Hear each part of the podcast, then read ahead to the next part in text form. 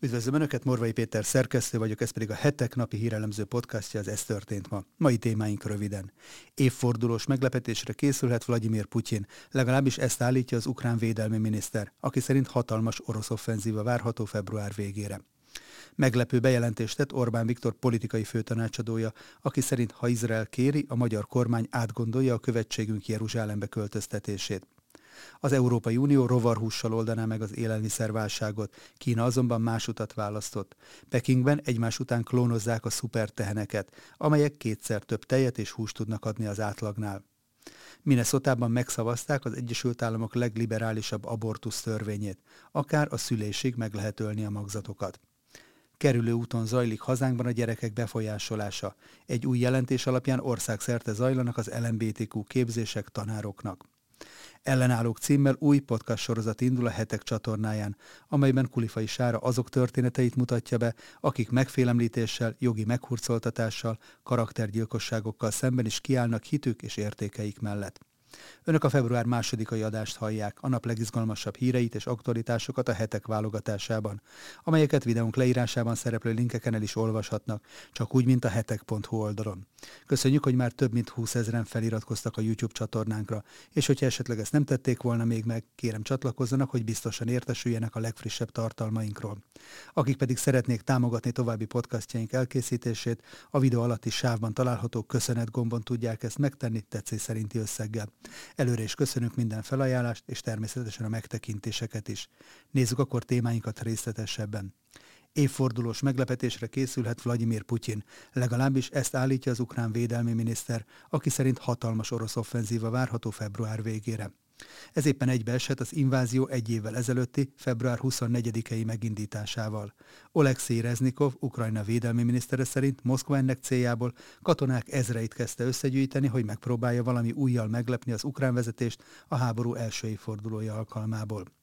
Ez a tervezett offenzíva nem csak az invázió kezdetével, hanem a hazavédelmezőjének napjával is egybeeshetne, amelyet február 23-án tartanak évről évre, és ezen az orosz hadsereget ünneplik Moszkvában. Közben a Donbassban a legáldázabb harcok jelenleg is Bakhmut és Vuletnár környékén zajlanak, de nem csak az oroszok támadnak.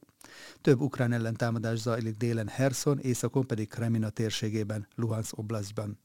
Lawrence Friedman, a King's College London professzora viszont arra hívta fel a figyelmet, miszerint Ukrajna legjobb katonái esnek el Bakhmut térségében, és hosszú távon az élőállomány pótlása inkább ukrán probléma lesz, mint orosz. Mondta neves brit szakértő, akinek a véleményét megerősítette Mikola Bieliskov, az Ukrán Nemzeti Stratégiai Kutatóintézet elemzője, aki szerint az ukrán védők sokszor nehéz fegyverek nélkül kézi fegyverekkel tartják a frontot Bakhmutban. Robert C. Castell a Hetek Originals legújabb adásában ezzel kapcsolatban azt mondta, hogy a Bakhmuti csata kimenetele jó vizsga lesz az oroszok valódi céljairól.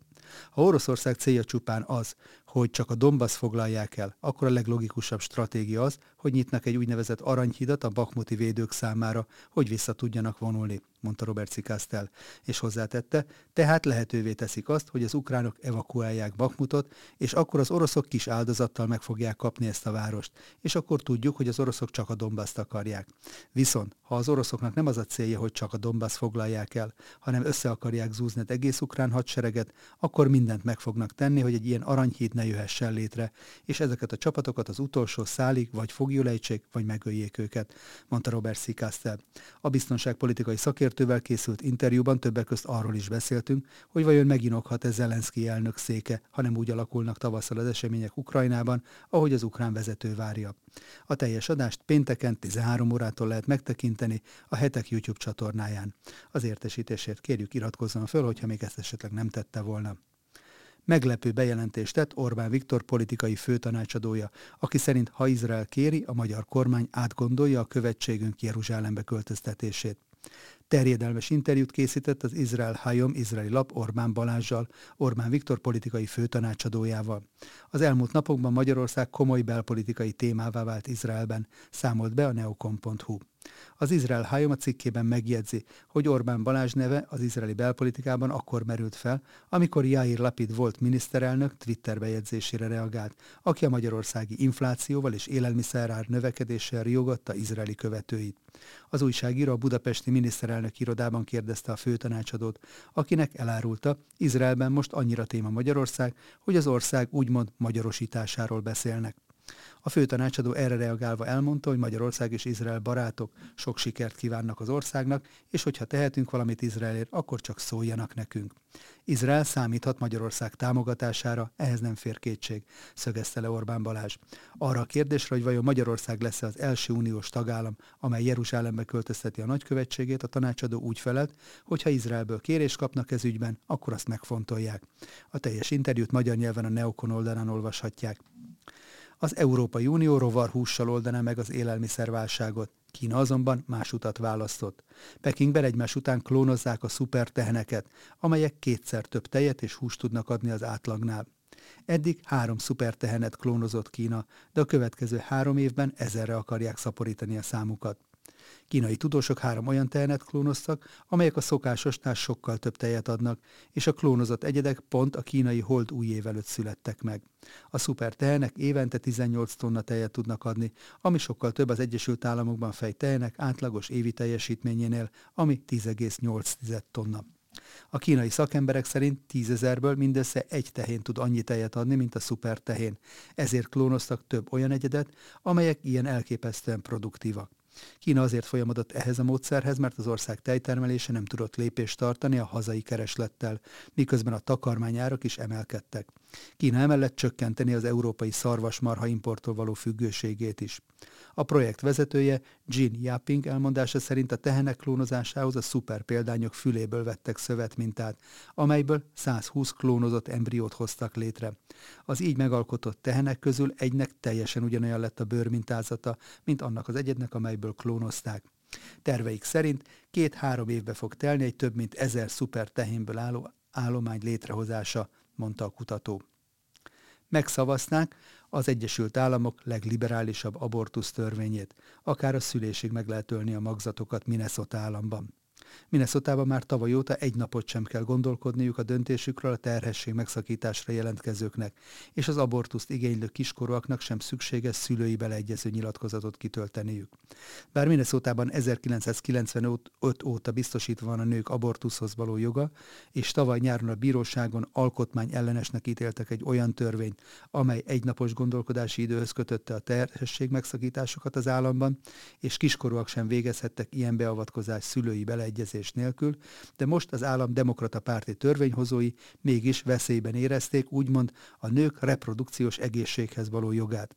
Az új törvényt a képviselőház 69-65 arányban szavazta meg, majd a Minnesotai szenátusban még szorosabb 34-33-as szavazati arányjal sikerült ezt elfogadtatni. Amikor a kormányzó aláírta a jogszabályt, a körülötte álló nők örömújjongásban törtek ki. A minneszotai törvényhozók a Road kontra véd határozat tavaly hatá- tavalyi hatályon kívül helyezése óta igyekeztek minél hamarabb újabb törvénybe foglalni a nők abortuszhoz való jogát. A minnesotaiaknak tudniuk kell, hogy a reprodukciós egészségükhöz való hozzáférésük, a saját egészségükkel kapcsolatos döntéshozatalhoz való jogokat megőriztük és megvédtük. Emiatt a törvény miatt ez nem is fog változni, független attól, hogy milyen szelek fújnak a legfelső bíróságnál, vagy milyen annak az összetétele, mondta Tim Waltz kormányzó. Az új jogszabály szerint a magzatokat bármilyen okból bármikor meg lehet ölni a szülésig. Még általában a harmadik trimester során végrehajtott terhesség megszakításokra vonatkozó korlátozások sem szerepelnek a törvényben. Életpárti szervezetek többször is tiltakoztak a szélsőséges törvény miatt. Ez szerint a törvény szerint még azok a babák sem élveznek védelmet a halálos erőszakkal szemben, akik már elég fejlettek ahhoz, hogy méhen kívül éljenek, és szörnyű fájdalmat tudnak érezni. A törvény olyan országok közé helyezi Minnesotát, mint Észak-Korea és Kína, mondta Kathy Blazer, egy minnesotai életpárti szervezet igazgatója. Kerülő úton zajlik hazánkban a gyerekek befolyásolása. Egy új jelentés alapján országszerte zajlanak az LMBTQ képzések tanároknak. Több magyar városban is LMBTQ témájú tanárképzést indít a Labris, a Budapest Pride, a Háttértársaság és az Amnesty International, megkerülve az érvényben lévő törvényi szabályozást, amely kifejezetten tiltja a gender ideológia kiskorúak körében történő népszerűsítését. A Citizen Go arra hívja fel a szülők és oktatási intézmények figyelmét, hogy többek közt Budapesten, Pécset és Szegeden is tartanak olyan helyi képzéseket pedagógusoknak, amelyekben lényegében az LMBTQ ideológia gondolatiságába vezetik be a tanárokat. Az oktatás egyik eleme a Labris Leszbikus Egyesület által kiadott 2018-as iskolai anyag, amely a Soros György által alapított és finanszírozott nyílt társadalom alapítványok támogatásával valósult meg. A még mindig tabu LMBT személyek az iskolában című nevelési és oktatási segédanyag célja kifejezetten a fiatalok, tanárok és nevelők LMBTQ ideológiával történő megismertetése. A kiadvány bevezetőjéből kiderül, hogy a Labris programja évente 1000-1500 fiatalt és nevelőt ér el Magyarországon, miközben osztályfőnöki órákon és úgynevezett tolerancia napokon is részt vesznek. De kapnak meghívásokat egyetemekre és főiskolákra, sőt tartanak képzéseket cégeknek is. A kiadvány tíz iskolai szituáción keresztül érzékenyíti a képzésben résztvevőket, néhol kifejezetten keresztény ellenes felhanggal.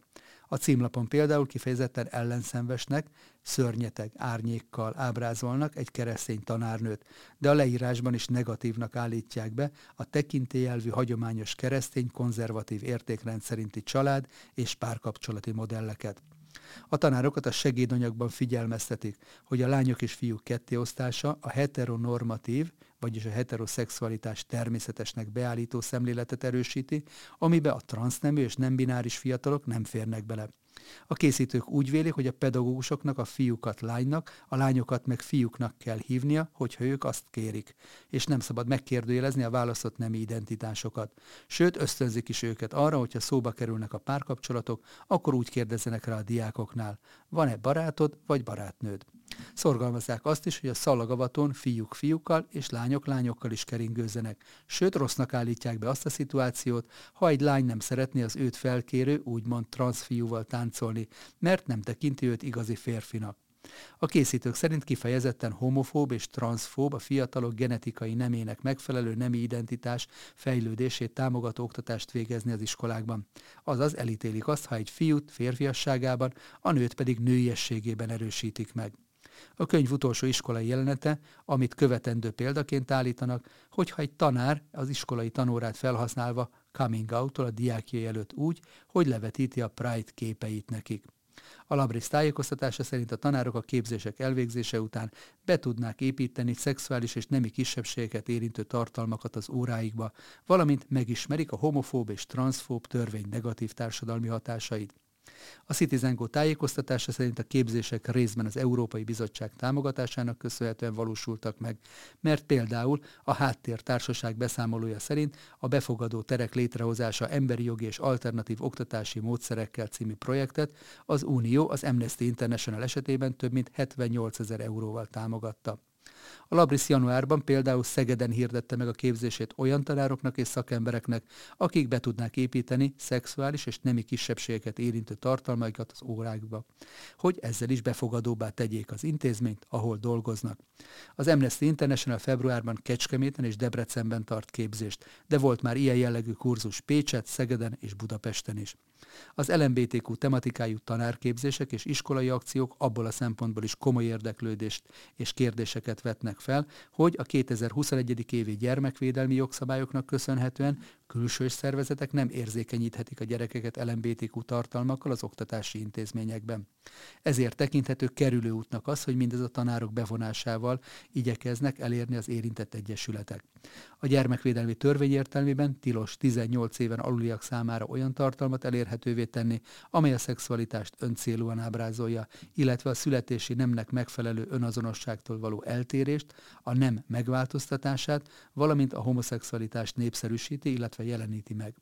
A Citizen Go éppen ezért petíciót indított annak érdekében, hogy felhívják a hazai oktatási intézmények figyelmét az LMBTQ szervezetek próbálkozásaira. Ellenállók címmel új podcast sorozat indul a Hetek csatornáján, amelyben Kulifai Sára azok történeteit mutatja be, akik megfélemlítéssel, jogi meghurcoltatással, karaktergyilkosságokkal szemben is kiállnak hitük és értékeik mellett. Míg tömegek figyelik feszülten az orosz-ukrán háború borzalmairól szóló híreket, egy másik súlyos konfliktus is kibontakozóban van, amely lassan alapvető emberi jogokról, a szólás, a vallás és a vélemény szabadságtól fosztana meg a nyugati világ polgárait. Az Ellenállók című podcast műsorban azok történeteit tárjuk önök elé, akik a megfélemlítéssel, jogi meghurcoltatással és karaktergyilkosságokkal szemben is kiállnak hitük és értékeik mellett. Mark Hook hét gyermekes keresztény életpárti családapa házát megrohamozta az FBI, és szövetségi bíróság elé került, miután megvádolták, hogy egy abortusz klinika előtt szándékosan inzultált egy aktivistát. Hook története jól példázza, hogyan igyekszik az amerikai kormány agresszívan elhallgattatni az életvédőket. Az ellenállók podcast sorozatában Kulifai Sára hetente jelentkezik majd ilyen inspiráló történetekkel. Nos, ennyi fér bele mai ajánlókba. Morvai Pétert hallották az Ez történt ma mai adásában. Várom Önöket holnap is aktuális hírekkel, ajánlókkal, és hogyha szeretnének ezekről biztosan értesülni, akkor kérem iratkozzanak fel a hetek YouTube csatornájára, ahogyan ezt már több mint 20 ezeren meg is tették, amit ezúttal is nagyon köszönünk. Viszont hallásra, szép napot és szép estét kívánok mindenkinek!